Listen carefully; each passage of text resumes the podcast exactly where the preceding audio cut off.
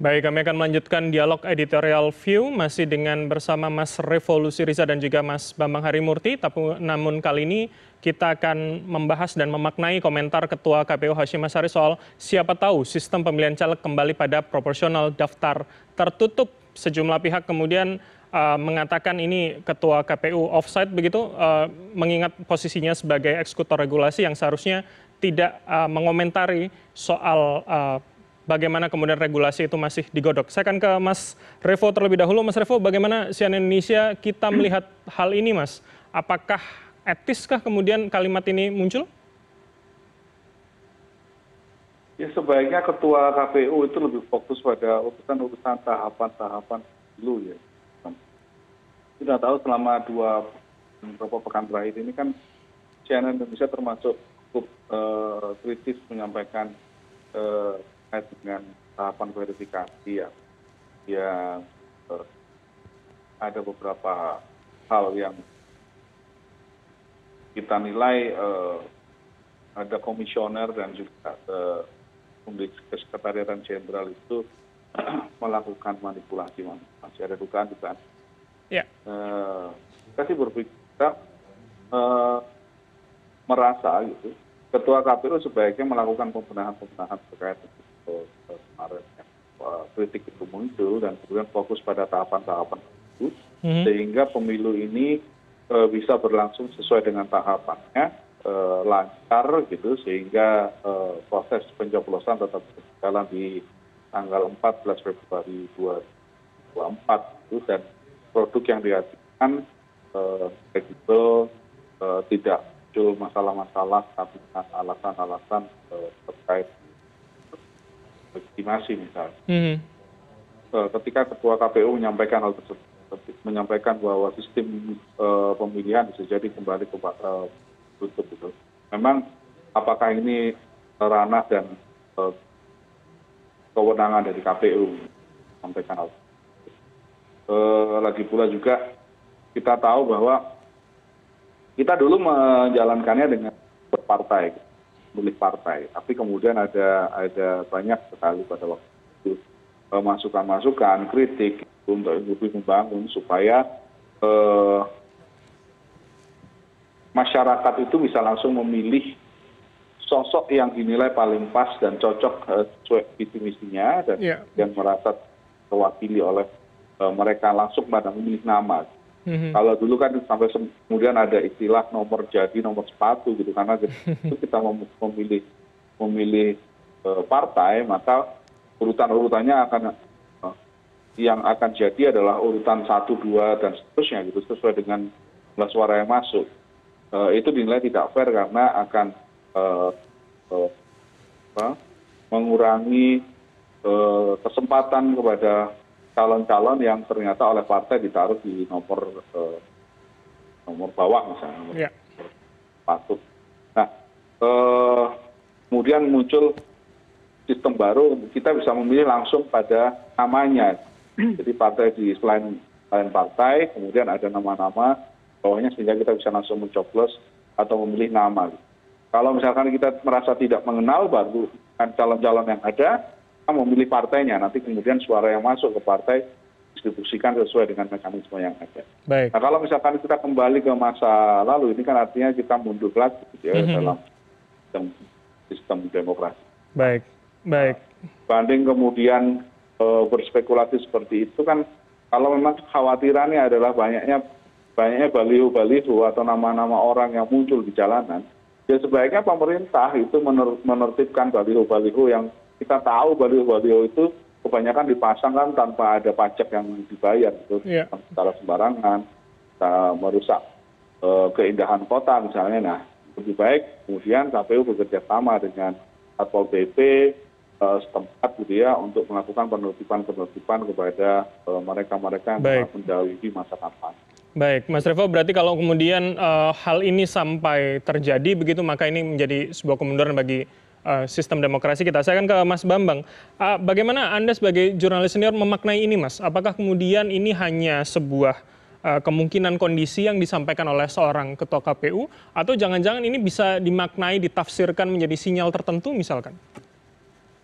ya itulah menurut saya harusnya ya ketua kpu kpu itu kan semacam majelis hakim lah dalam pertandingan gitu ya wasit gitu ya dia janganlah memberikan satu ucapan-ucapan yang bisa dikesankan tidak netral dikesankan tidak netral gitu ya.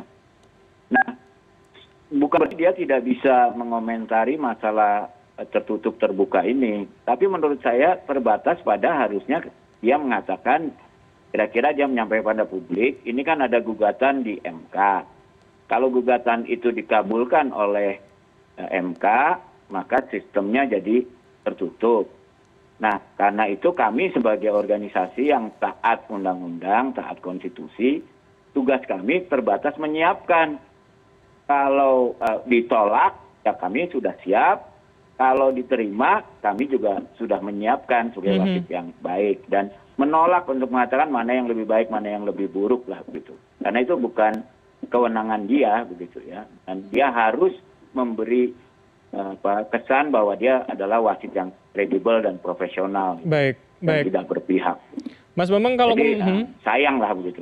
Oke, kalau kemudian Anda mengatakan semacam ada perbandingan mana yang lebih baik, mana yang tidak, begitu, apakah uh, kemudian ketika ini disampaikan oleh pejabat yang berwenang dalam hal ini ketua KPU, apakah ini menandakan akan ada sesuatu atau kemudian positioningnya terganggu tidak ke publik melihat uh, eh, KPU hari ini?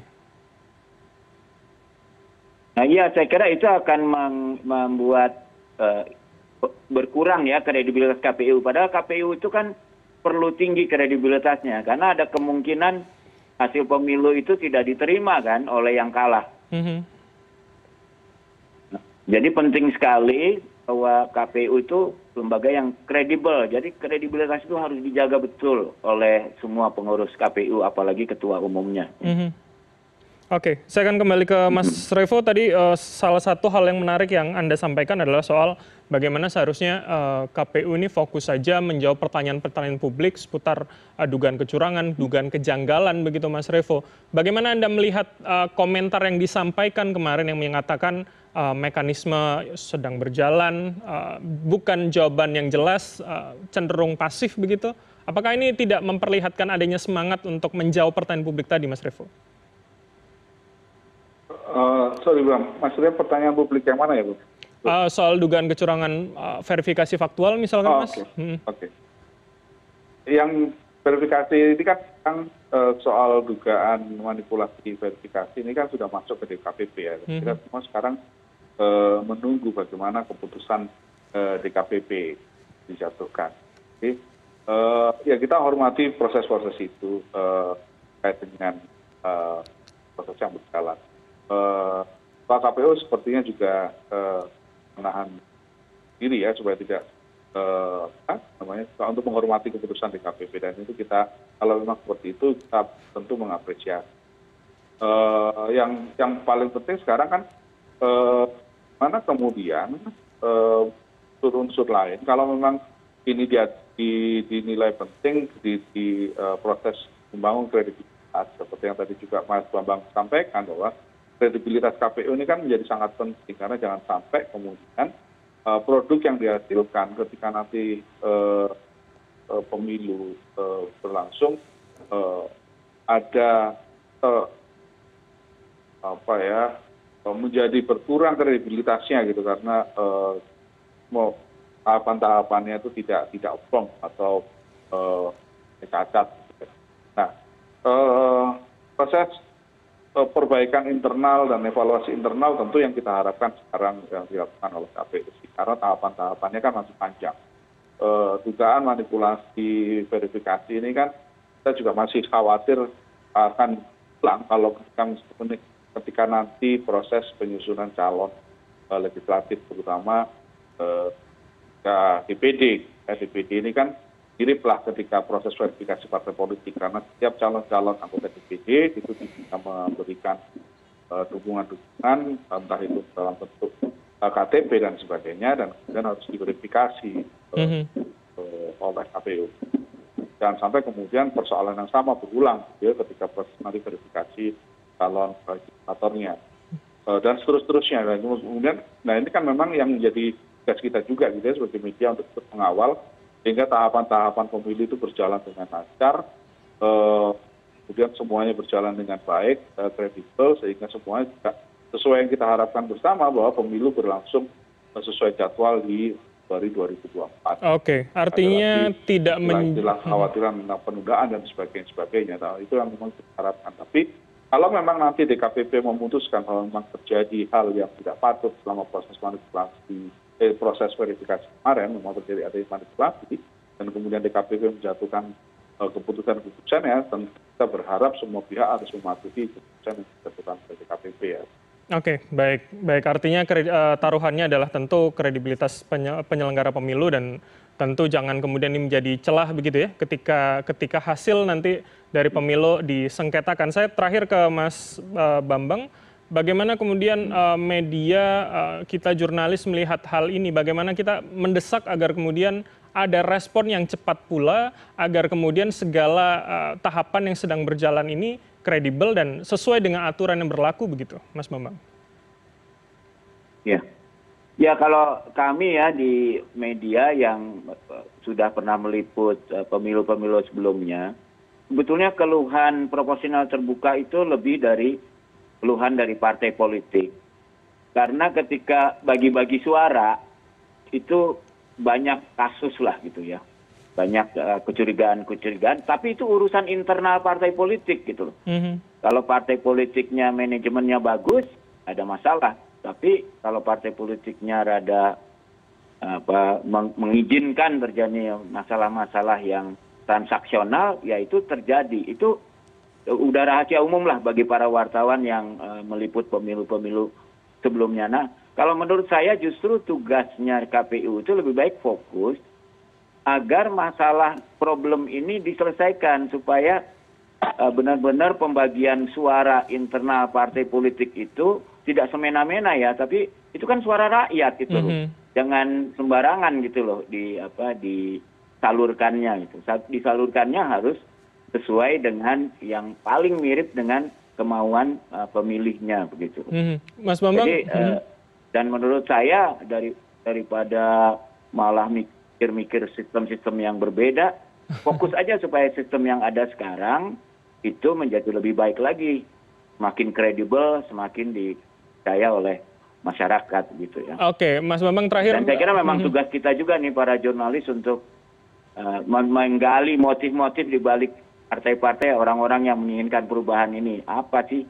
Apa betul untuk kepentingan rakyat atau mm -hmm. kepentingan yang kita sebut juragan partai ya, para pemilik partai. Baik. Bukan bukan pemilik kedaulatan rakyat. Oke, artinya terakhir eh, bagaimana kemudian publik dan kita media juga mendesak agar kemudian segala dugaan kecurangan, dugaan kejanggalan tadi ini segera terjawab begitu. Mengingat uh, kalau kalau uh, tentu kita menghargai proses yang berjalan tapi rasanya cukup lambat begitu dari dari kemudian dinamika yang terjadi di publik ya saya kira transparansi harus ditingkatkan dan saya kira para pengurus eh, kpu itu harus sangat menyadari posisinya sebagai eh, semacam hakim atau wasit dari sebuah apa, apa sebuah kegiatan yang besar yang kredibilitas itu jangan jadi sangat penting gitu. Mm -hmm. Karena kalau enggak, kalau kredibilitas KPU ini hilang, waduh ini harganya akan mahal sekali. Jadi mereka mungkin perlu mengevaluasi ulang uh, apa yang mereka telah kerjakan selama ini lalu menjadi inilah lebih profesional, lebih Baik. fokus untuk memastikan bahwa mereka menjadi lembaga kredibel yang akan mampu melaksanakan pemilihan ini dengan fair, dengan transparan dan uh, tanpa intervensi siapa pun gitu. Baik, berarti artinya sekali lagi ini taruhan adalah kredibilitas menjadi harga ya. yang mahal ketika kemudian tidak dijaga dengan baik oleh penyelenggara pemilu. Terima kasih hmm. atas waktu Anda, Mas uh, Revolusi Riza, Wakil Pemimpin Redaksi CNN Indonesia, dan juga Mas Bambang Harimurti, jurnalis senior telah bergabung bersama kami. Selamat malam, salam sehat selalu, Mas-Mas. Selamat malam, terima kasih atas kesempatannya.